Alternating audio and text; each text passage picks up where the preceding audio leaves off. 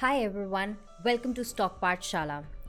I know a lot of you have a question that can you trade in foreign stock market? So in this podcast, we'll discuss about the complete process and a few things you need to keep in mind. So let's start.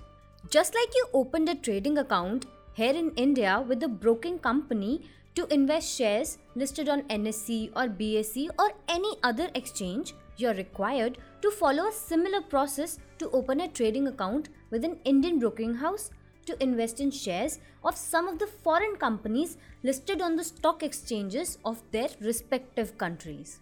To facilitate you to do the same, an Indian stockbroker enters into a tie up with the foreign broking partner who has the license to act as an intermediary and execute the trades on your behalf in the foreign markets.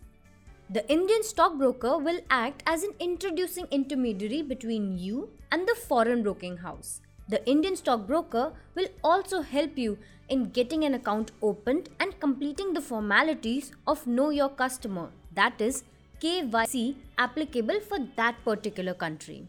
All you have to do is fill an application form and provide your identity proof such as passport or PAN card and residential address proof such as voter's ID card or latest bank statement as the documents required to open an account. Once all the necessary details are registered, you will be provided the bank account details of the foreign broker to which funds are to be transferred.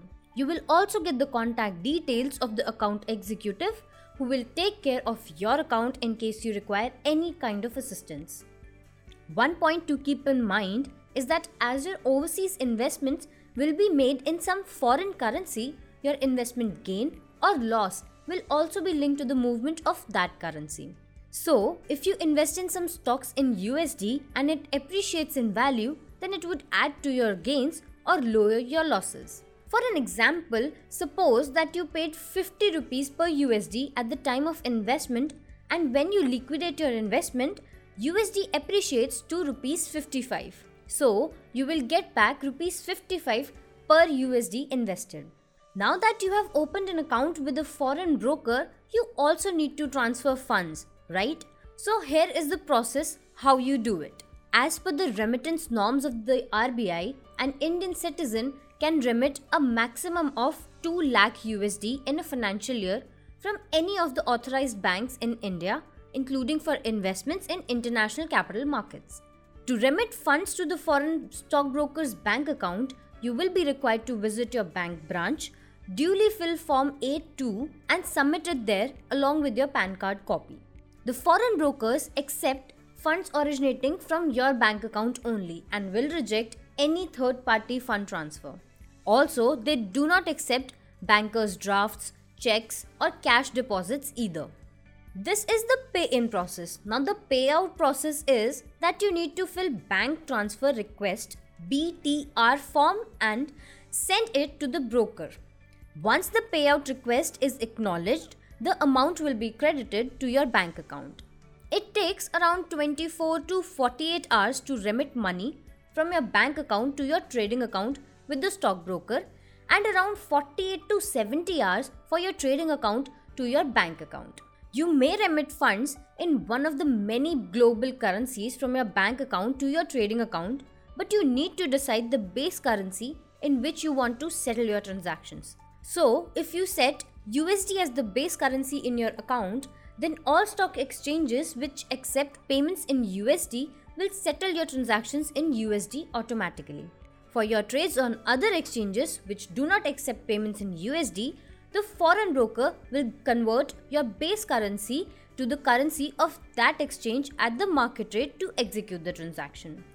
Once your account is opened and funds are transferred, you will be provided a client login ID and password to have an immediate access to the foreign broker's trading platform to buy and sell shares of the listed foreign companies.